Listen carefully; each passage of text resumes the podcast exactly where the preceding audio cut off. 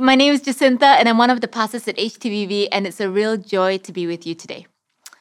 I wonder if you were asked to describe yourself, what would you say? I once heard someone say, if I had to describe myself in one word, it would be bad at following directions. When describing his intelligence, Oscar Wilde, the author, he once said, I am so clever that sometimes I don't understand a single word of what I'm saying.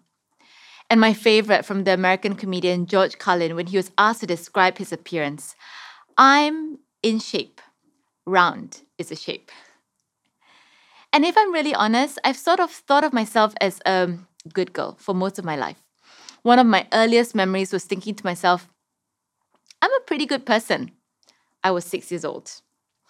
And although it's not a bad thing to want to be good, to live a good life, my identity has so been shaped by goodness that for much of my life growing up, I felt in order to earn any love or respect from the people around me, I needed to be good and do good things. As long as I measured up, I was fine. I am a good girl. I achieve good things. And when I don't, my world doesn't quite make sense anymore. That is the story of my life you might have the opposite story. You might have felt from very early on in your life that you're not a good person at all. Maybe you're worried about sharing your story because it's too crazy, or maybe it's not crazy enough. Regardless of our stories and backgrounds and how we describe ourselves, God is the master storyteller of our lives. He knows your story more intimately than you or I could ever know. One of my favorite stories from scripture is that of Joseph. You know, a few weeks ago, Abel preached on the life of Joseph. So consider this part two if you'd like. And if you'd like to catch up on part one, you can watch his sermon on our YouTube channel. Joseph's life story can be found in Genesis, the first book in scripture. We find the story of Joseph towards the end of Genesis, but right at the start in chapter 1, in the very beginning, God created the world and he called it good. At the end, in chapter 50, Joseph says to his brothers, You intended to harm me, but God intended it for good. Somewhere along the line, between chapters 1 and 50, evil entered this world. At the start, God said it was good. And at the end, Joseph said God intended it for good. And in between, Joseph makes sense of his story. The summary of his story is that when he was young, Joseph's brothers were jealous of him. They were jealous of their father's Jacob's, their father Jacob's favoritism of Joseph. So they sold him into slavery and then they lied to their father and they said an animal had attacked Joseph. Now, Joseph then ends up in Egypt. He lives through countless challenges, including being tempted by his boss's wife, spending some time in prison, and then eventually having found fa- favor with Pharaoh, he becomes second in command over all of Egypt. Years later, a famine takes place and Joseph finds himself in charge of distributing the supplies. His brothers travel from Canaan to Egypt to get some food supplies, and they find themselves in the same room as Joseph. But after all these years, they do not recognize him. So here's where we find ourselves in the story. Let's read together from Genesis chapter 45, verses 1 to 5. Then Joseph could no longer control himself before all his attendants, and he cried out, Have everyone leave my presence. So there was no one with Joseph when he made himself known to his brothers, and he wept so loudly that the Egyptians heard him, and Pharaoh's household heard about it. Joseph said to his brothers, I am Joseph. Is my father still living? But his brothers were not able to answer him because they were terrified at his presence. Then Joseph said to his brothers, Come close to me.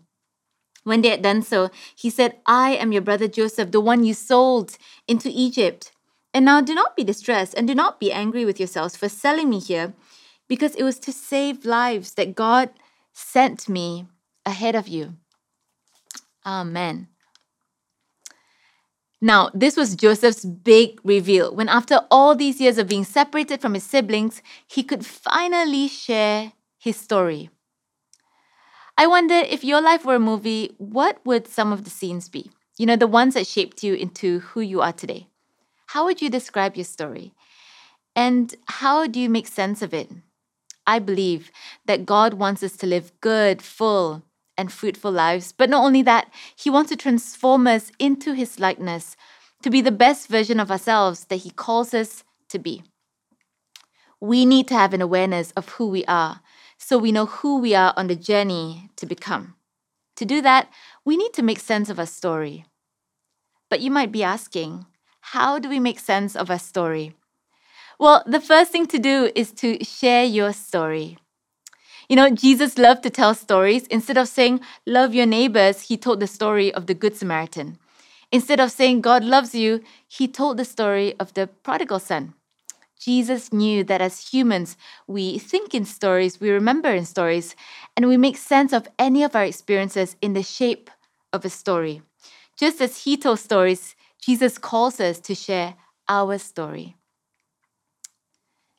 You know, when I landed in university in America, the first time I'd ever been in the States, one of the first pe- people I met was a senior. She was a couple of years older than me, and she sat me down. I think it was written all over my face that uh, I had no clue what I was doing. I was this clueless kid from Malaysia. And then she asked me, What's your story? Fortunately for her, I didn't go, well, going back to when I was six years old, I've always thought of myself as a good girl. And then in primary school and secondary school, these are all the things that happened. I, I didn't say that, but you know, I still remember that conversation so well. We had only just met, but we connected instantly. We went on for hours. We laughed a little, we cried a little. I got to hear her story as well, all because of one simple question What's your story? You know, in the passage we just read, after a long drawn out conversation between Joseph and his brothers, he finally shares his story. Joseph said in verse 4, I am your brother Joseph, the one you sold into Egypt. And then he proceeded to tell them what happened since then. He has been made Lord of all Egypt. There's been two years of famine, and there are five more years to come. And then in verse 15 it says, And he kissed all his brothers and wept over them. Afterward, his brothers talked with him. Dan McAdams, a psychology professor, he interviewed more than 500 people to share stories about their lives. And he found that those who shared stories with a redemptive arc, where bad events have good outcomes, they tended to be happier in the long run and have more hope. You know, these people did they didn't just jump to happy endings. They didn't just gloss over the hard stuff, but instead they went into detail about their stories. They described their mixed feelings, their ups and downs. They sat in their grief. They framed their challenges as something they learned from. It was these individuals who had the highest levels of well being and gained the most wisdom. Joseph, he didn't gloss over his feelings. Since he met his brothers in chapter 42, it says Joseph wept at least seven times. It says in Genesis 43, verse 30, deeply moved at the sight of his brother, Joseph hurried out and looked for a place to weep. You may have heard about Koko the gorilla. You know, animals are not known to cry out of sadness, uh, but Koko was known to be quite a special one. She cried several times, one time when her kitten had died, and another time when she heard about the death of Robin Williams, the actor that she had spent quite a bit of time earlier on in her life with. And I learned recently that the act of crying, it actually releases oxytocin and endorphins, it flushes out stress hormones and other toxins. So, in other words, when we cry, when we share our stories, there is healing in our weeping. When our stories are shared, our struggles begin to surface. When our challenges are shared, we're reminded of our purpose. When our victories are declared, we're reminded who our God is. Because you see, the enemy wants us to suppress our story, but God wants us to release it. The world's idea of identity formation is self actualization, but the Christian worldview is friendship with God because we will know who we are when we know whose we are. Our stories are most powerful when they're about the God who is at work in our lives. All through scripture, we see God's invitation to share our stories. In 2 Timothy, Paul writes to Timothy, do not be ashamed of the testimony about our Lord, nor of me, Paul, his prisoner. In John's Gospel, Jesus says to his disciples, And you also will bear witness. In Mark's Gospel, Jesus says to the demon possessed men, Go home to your friends and tell them how much the Lord has done for you. And we see this happen in connect groups all across HTBB. I think of a couple of people who uh, they shared with us that after years of battling with a secret addiction, they managed to put a stop to it because they had shared their story with someone. And if you find yourself in a rut today, I wonder if you'd be willing to share your story with someone you trust. You could text them, invite them for coffee, and then simply just share your story. Not just what you do for work or for fun, but the inner parts of your life, your hopes and dreams, your past hurts, present struggles. Because when you share your story, it's good for you, but it's also good for others too. A friend told me recently that her church here in KL had an ongoing struggle. You know, it's a story that marked that season in the life of the church for many years. You see, they have a cross on their building, and every night it would shine bright red, and people all across Sentul could see it. Now, the problem was the local authorities didn't quite like how obvious the cross was, hence the struggle. But they persisted in keeping the cross lit. Until one night, someone staying in a hotel across the street, he went up to the rooftop. He intended to take his life. And as he was about to jump off, he saw the brightly lit cross. He felt the Lord speaking to him so clearly, and he decided not to take his life. Instead, he ran across the street to the church and he gave his life to Jesus because Jesus had saved his life. Your story can save someone's life. When Joseph began to share his story, he first said to his brothers in verse 4 Come close to me. You see, every time we share our stories, it's an invitation for connection. It means taking off our masks, allowing ourselves to be seen, and in that find belonging. Community is built on the foundation of authenticity because we impress people with our strengths, but we connect with them through our weaknesses. It's in sharing our struggles we build awareness of our stories, develop empathy for others, and begin to see how God is at work in our lives. The second thing to do as we make sense of our story is to recognize the patterns of our past. Now, making sense of our lives through understanding patterns comes quite naturally to us as humans. It's so innate that even babies learn and grow through patterns. Our son Levi, he's two and a half years old, and he generally loves going to school but some mornings, he's not in the mood for school at all, and he makes it very clear to everyone. And on these mornings, he, he declares very loudly to our household, I don't want to go to school. But you know, we're good Asian parents, so we insist on him going anyway. But the challenge is, in the season, his school has had to close each time a child tests positive for, for COVID, as with many other schools. Uh, and the first time it happened, we explained to Levi, school is closed because your friend is sick. The second time it happened, we explained school is closed because your friend is sick. He saw a pattern emerge. So one morning, as I go into his bedroom to pick him up from his cot, the very first, first thing he says to me is not, Good morning, but with a concerned look on his face, he looks at me and he says, My friend is sick. The scientist Fritjof Capra, he said, the understanding of life begins with the understanding of patterns. The understanding of our lives begins with understanding the patterns of our past. Now, Joseph, he came from a very rich past. He came from the line of Abraham, Isaac, and Jacob. Joseph's father was Jacob. Jacob's father was Isaac, and Isaac's father was Abraham. And all through scripture, God is referred to as the God of Abraham, Isaac, and Jacob. He said in Exodus 3 The God of Abraham, Isaac, and Jacob this is my name forever, the name you shall, you shall call me from generation to generation.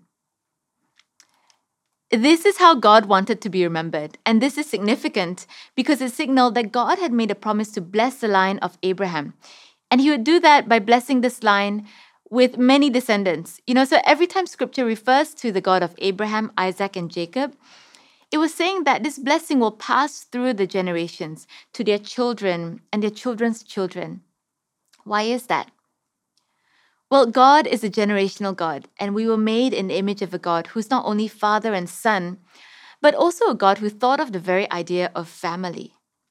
When God created humanity, he began with Adam and Eve and their children, a family. And actually, the Bible holds a lot of respect for family trees. Scripture records at least 166 instances of the word generation. The Gospel of Matthew begins with Jesus' family tree. Entire books are dedicated to detailing family trees and the links through each generation, like the book of Numbers. When Levi was just a couple of months old, my mother in law said that when Levi smiles, he looks like me.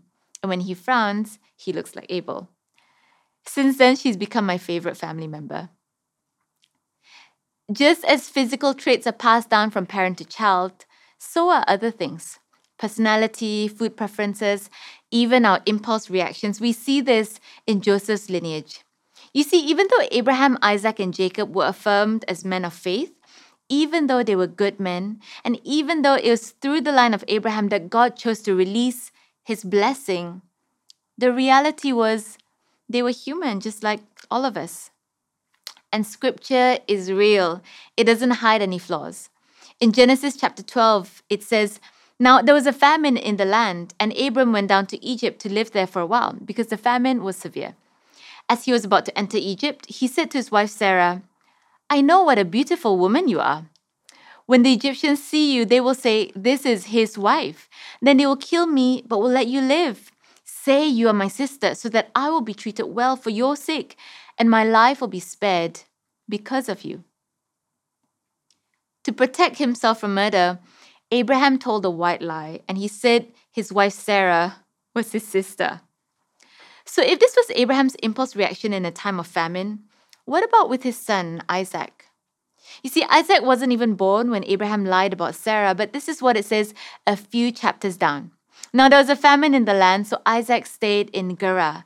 When the men of that place asked him about his wife, he said, She is my sister, because he was afraid to say, She's my wife. He thought, The men of this place might kill me on account of Rebekah, because she is beautiful. Isaac said the exact same script. This tendency to lie in the face of a crisis, it gets passed down. And so when it gets to Jacob's generation, we see deception as well. Jacob lies to get the blessing meant for his brother Esau. Jacob said to his father, I am Esau, your firstborn. I have done as you told me. Please sit up and eat some of my game so that you may give me your blessing. Genesis 27. Later on, his father Isaac says, he was double confirming, Are you really my son Esau? He asked. Jacob replied, I am. So Jacob lies as well. And so when we get to Jacob's son, Joseph's generation, we see a pattern of deception in Joseph's brothers too. After they sold Joseph into slavery, his brothers lied and they said instead, an animal had attacked Joseph. You see, there were spiritual blessings that came with being from the line of Abraham, but there were also very human tendencies that were passed down too. If their lives were a movie, the script that was handed down said, In a time of famine and crisis, my instant reaction is to protect my pride and to tell a lie. Just as we inherit positive patterns from our parents, patterns of hard work, business acumen, or hospitality, we inherit patterns we need to grow from as well. Pete Scazzero, the pastor who wrote the book Emotionally Healthy Spirituality, he says it like this Jesus may live in your heart, but grandpa lives in your bones. And so, as we begin to make sense of our story, I wonder what are the scripts that play out in your family? You may have come from a family that has loved you and championed you and provided all that you need. We thank God for that. The church needs more families that look like that. Or you may have come from a family that's been a bit more tricky to navigate. With God, the promise is that nothing in your story is wasted. As God transforms us into his likeness, he takes our ashes and turns them to beauty. He takes our mourning and turns it to joy. He takes our spirit of despair and turns it into a garment of praise. With God in our lives, we can celebrate the past, recognize our patterns, push past the pain, and course correct into the future. Because greater than the patterns of your past are God's plans and promises for your future. I think of my students who had everything stacked up against them Before I joined the team here at HTBB, I taught mathematics in a challenging school. And uh, I think when I signed up for the Teach for Malaysia program, I wasn't fully aware what I was getting into. The students I taught had never ever passed a math exam before. They grew up in a neighborhood where their parents didn't finish secondary school, let alone considered going to university. They were years behind where they should be. They didn't want to be in school, and let's just say at the end of every day, there were lots of tears, not just from my students, I just remember feeling so overwhelmed. So one day I prayed and I felt God just saying to me, Love them towards their potential. Love them towards their potential. And so that's what I did. My students were sitting for their PMR exams that year, and I began to gather a small group on weekday nights to do extra classes in one of the few almost free spaces available in the neighborhood, KFC. I'd say almost free because it was one box of cheesy wedges for 10 students and me. And then a student would invite their friend and another and another until at some point we nearly took over the entire KFC. I was so proud of my students as I watched them teach one another, work hard at their math. They pushed against the patterns of their past.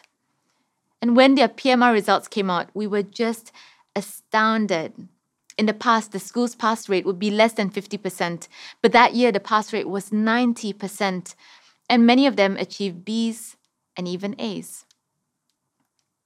These students, they recognized the patterns of their past and they worked hard to push past them. And despite the script that Joseph was handed from Abraham to Isaac to Jacob, Joseph chose a different script. You see, in Genesis 47, it says, so Joseph settled his father and his brothers in Egypt, and he gave them property in the best part of the land, the district of Ramesses, as Pharaoh directed. Joseph also provided his father and his brothers and all his father's household with food, according to the number of their children. Although his brothers took him from their family and sold him into slavery, Joseph settled them in a new home. Although his brothers left him for dead, Joseph saved their lives. When his brothers said, Take us as your slaves, Joseph chose to serve them. He said, Am I in the place of God? You intended to harm me, but God intended it for good. Joseph remembered the family he came from, but more than that, he remembered that greater than the patterns of his past are God's plans and promises for his future. How do we make sense of our lives? Firstly, we share stories. Secondly, we recognize the patterns of our past. And thirdly, we pursue the plans and promises of God for our lives. After living a good and eventful life, in Genesis 50, Joseph was on his deathbed. He said to his brothers, I am about to die. But God will surely come to your aid and take you up out of this land to the land he promised on oath to Abraham, Isaac, and Jacob. Joseph had every right to bring up the ways his brothers had wronged him, but he never faulted them. Instead, he reminded them that God's promise of blessing is greater than the patterns of their past. But how did Joseph say this with such certainty? How did he know that God would take them up out of Egypt, that he would take them into the promised land? Well, I think it's because Joseph had seen God's hand with him as he made sense of the story of his life. Throughout the various challenges in his life, scripture is clear. God was with Joseph in every season. Genesis 39, verse 20 While Joseph was there in prison, the Lord was with him. When Joseph was taken down to Egypt, the Lord was with him. When Joseph had been left for dead, with no clue the land he was going to, God came to his aid and took him to a land he had prepared for him. Greater than the patterns of Joseph's past is the pattern of God's presence with him. As you look back on your life, the seasons of grief and joy, heartache and hope, God was there with you. He wept with you, rejoiced with you in the boardroom, by the hospital bed, at your kitchen counter, in the difficult text messages. And He says, Nothing in your story is wasted. Because as we make sense of our story, it's not just to process the past, but to walk transformed into the future. No matter the script that's been handed down to you, you can choose a different story because God can end the negative patterns of behavior and thinking today. A couple of weeks ago, I was in a car with two other women whom I'd just met, and as any good passenger, I tried to get to know them a little bit. I asked Venny, who was driving, how she became a Christian. She said that she grew up in a Hindu family, she married a Christian, but she had never really decided to follow Jesus until her husband was diagnosed with a heart condition. They had um, a very young daughter at the time, and her husband was given two months left to live. She was desperate for answers and desperate to get help and healing, so she went to a Hindu temple to pray. And as she stood before the various deities of the Hindu temple and asked for help, she heard a different voice from a different direction. This voice said, I am Jesus, and I'm the way, the truth, and the life. It was almost as if Jesus was saying, You have come to find me in a place you didn't expect to find me. But here I am, the one and true living God. The only problem was when Venny heard those words, she heard them in Tamil, but she didn't understand any Tamil. So she went back home to ask her mother, who understands Tamil, what those words meant. Now, what she didn't know was that prior to this, Venny's mother, who wasn't a Christian, was asked by her grandmother, who was a Christian, to read the words of John 14, verse 6 from the Tamil Bible I am the way, the truth, and the life. So, fresh from the temple, having heard a voice break in during her moment of prayer, she went home to ask her mother, Mum, what do these words mean? And her mother, who had just read those words to her grandmother, said she recognized immediately it was Jesus saying, I am the way, the truth, and the life. That was the beginning of their coming to faith in Jesus. It was that moment that Venny put her trust in Jesus. And although she didn't ask for healing for her husband, he was also miraculously healed. The doctors couldn't explain the heart condition anymore. Venny and her family now serve God in their local church. Where she once did not know Jesus, now she does, and the trajectory of their family has been changed forever. As we turn away from our past sin and we look towards the transforming power of the cross, God's promise in Exodus 20, verses 5 to 6, is although curses might last to the third and fourth generation, He shows love to a thousand generations. God's love for you is so great that His anger lasts only a moment, but His favor lasts a lifetime. And that's why that song, The Blessing, you may have heard it, it became in some ways the anthem over the pandemic. It resonated so deeply within us. Its lyrics are directly from scripture, from Numbers chapter 6. His favor is upon you and a thousand generations, and your family and your children, and their children, and their children's children. His anger may last for a moment. The pandemic might last for a while. Our suffering might be temporary. Our grief might last for a season, but His favor lasts for a lifetime. Jesus took those curses to the cross and he, he paid the price once and for all. And through him, we can walk into a future free free from guilt, free from shame, free from past baggage and patterns of our past. As we give our lives to Jesus again and again, the Spirit works in our lives not to achieve behavior modification, but for our inner transformation. This is the good life. Not that I am good, but God in me is good. That as we make sense of our lives, we can declare that what was meant for evil, God intended for good.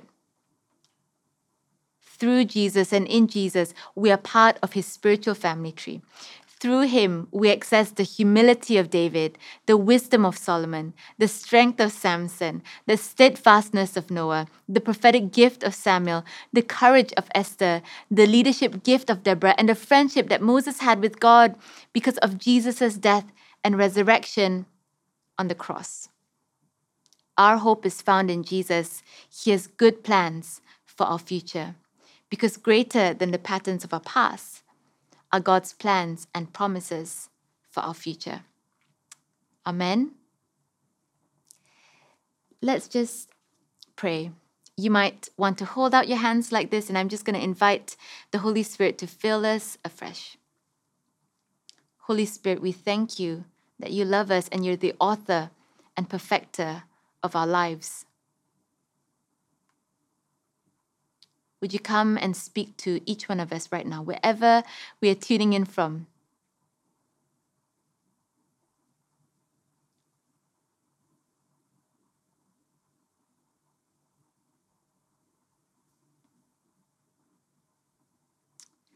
there might be someone watching this and you don't actually know very much about your family of origin. And I think the Lord is wanting to say to you, I am your father. The church is your family. You can have access to this spiritual family tree because of Jesus. And I just want to encourage you today to just continue to put your trust in Jesus. there might also be someone here, um, you're beginning to think of, of the times in your past that have been quite painful. Um, and I just want to invite you to ask the Holy Spirit God, where were you in that season of my life? When you felt absent, when you when I couldn't hear your voice, where were you in that season? It might be a present season right now. You might be asking, God, where are you in this season of my life? I think the Holy Spirit wants to bring comfort to you and He wants to remind you that He is with you. You only need to listen. So, if that's you, or if you have any other prayer requests, um, you can get in touch with one of our teams. We would love to be able to pray with you. Um, but let's finish now with one final song of worship.